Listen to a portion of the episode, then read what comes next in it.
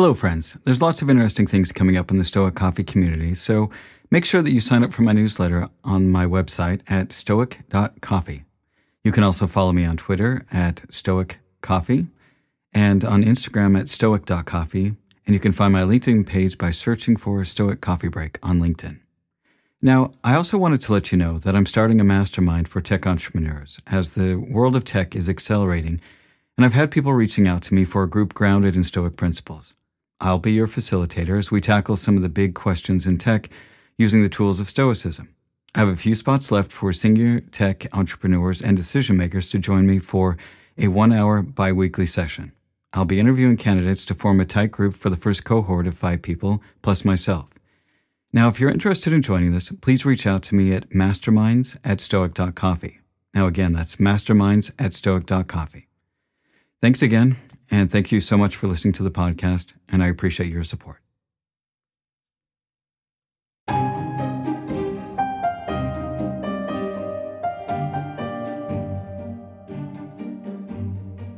Hello, friends. My name is Eric Cloward, and welcome to the Stoic Coffee Break. The Stoic Coffee Break is a weekly podcast where I take an aspect of Stoicism and I dive a little deeper into it. Sometimes that's me interviewing another person about Stoicism. Sometimes that's me just talking about what's on my mind and what I'm dealing with that week. Hopefully, you can learn something from my experiences, both my successes and failures, and maybe apply some of these lessons in your own life. This week's episode is called Be Yourself. How much of our lives do we spend living in a way to please other people? How much unhappiness do we feel in our lives because we're just not being ourselves? Today I want to talk about why it can be really hard to live authentically and give you some suggestions and ways that we can do so. So I'm going to read a quote from Seneca. It's fairly long, but it was really hard to just pull out one little bit of it, so I'm going to read the whole thing here. And this too affords no small occasions for anxieties.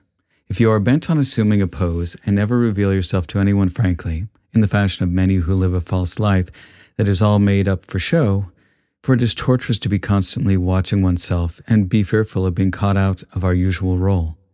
And we are never free from concern if we think that every time anyone looks at us, he is always taking our measure. For many things happen that strip off our pretense against our will. And, though all this attention to self is successful, yet the life of those who live under a mask cannot be happy and without anxiety.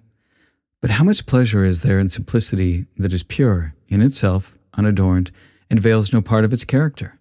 Yet even such a life as this does run some risk of scorn, if everything lies open to everybody. For there are those who disdain whatever has become too familiar. But neither does virtue run any risk of being despised when she is brought close to the eyes, and it is better to be scorned by reason of simplicity than tortured by perpetual pretense. Now, there's a lot to unpack there, and I hope that I do a fair job of kind of discussing some of the things that he talked about. So, in my experience, growing up, I was constantly adjusting and perfecting the persona that I had and that I showed to other people. Because I was expected to be a good little Mormon boy, we always used the term Peter Priesthood, I was constantly making sure that I was never really revealing my true thoughts and feelings about a lot of things, especially depending on what kind of company I was in. I learned to espouse the correct views so that I was able to fit into the culture. It was only when I spent time with my theater friends outside of church or school that I felt like I was able to really be much more my true self. The biggest problem with this is that I always felt like I was a fraud. I just agreed with a lot of what the church had as far as doctrine, but because I've been raised to believe that the church doctrine was the word of God and its leaders were infallible, I felt like there was something wrong with me rather than with the teachings and the people who were leading the church. So the church's views on topics ranging from sexuality to science to the treatment of women were just things that never really fit with my own opinions and ideas and what I felt was right. Because I was so immersed in the culture, though, I got pretty good at saying all the right things at the right time. This was also something that I had to do at home, where I hid my true feelings and thoughts, often in order to keep the peace with my father. Learning to navigate his explosive moods to stay safe from his wrath also felt like a tamping down of my own self. And it's taken years, well, actually decades, to learn to stand up for my own opinions. And oftentimes, I'm not even sure what it was that I felt or thought about things or what I really wanted as a person, because I spent so much time hiding my wants and needs in order to fit in with what others wanted and to remain a good member of the church. Now, over time, what this did to me and what this does to others is that it gives you the message that who you are as a person is not acceptable. And because we all want to fit in, we'll bury that true self because that self is not okay. And we end up miserable because deep down inside, we know that we're just faking it to get along. We're lying to ourselves and everyone around us, and that honestly takes a toll on our mental health. We'll often start to feel resentful of those around us because we feel like they are the reason that we can't relax and just be ourselves, when in reality, it's a prison of our own making. We spend so much of our time just doing things or acting in a way to fit in with those around us, and this feels so disingenuous and fake and not who we really want to be. But this is what happens when you are well socialized. We're all trained by our culture how to fit in and what things are acceptable and what things gain you approval from others. And breaking this kind of thinking and behavior is really hard for most of us because from birth, we're trained to seek approval. And for most of us, this pretense we're taught to keep up feels fake, but we're really not sure how to be otherwise. And recognizing this feeling, though, is where the work starts. Once you look around and you see what is really going on, you have choices. Do you go with the flow, or are you honest with yourself and with others about who you really are and what you really want? Do you tell people no when you don't want to do something?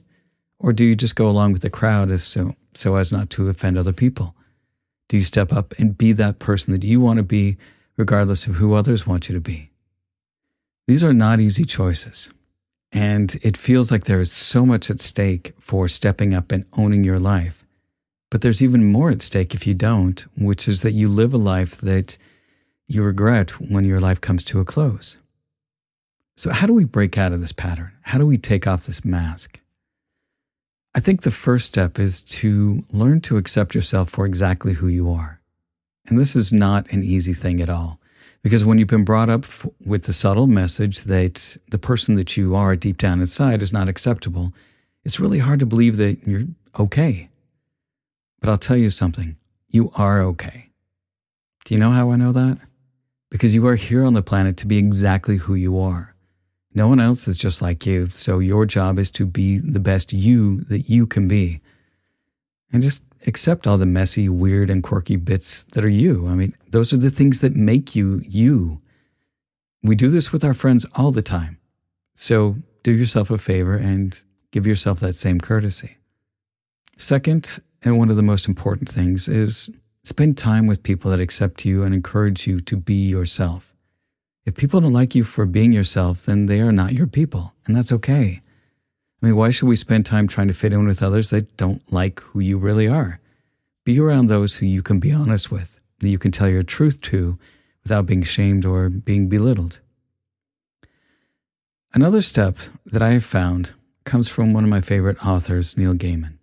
In a commencement speech at the University of Philadelphia back in 2012, he said that one of the most important things we can do in life is to make good art. Now, why art? Why do I think that art is such an important thing for people to do? I think that art has always been a way for people to explore facets about themselves. Writing, drawing, sculpting, singing, composing music, whatever it is that you can do, just do it. I mean, you can find those things that make you unique. And don't worry about if it's good or not. This is not about impressing anybody. It's about you just exploring who you are and making things that are all about you. What it really comes down to is learning to listen to yourself, knowing what you want, and making choices that suit you best rather than those that make others happy. You may lose friends and even family if you take that path, but you just might find yourself. And that's the end of this week's Stoic Coffee Break. Be good to yourself, be good to others, and thanks for listening.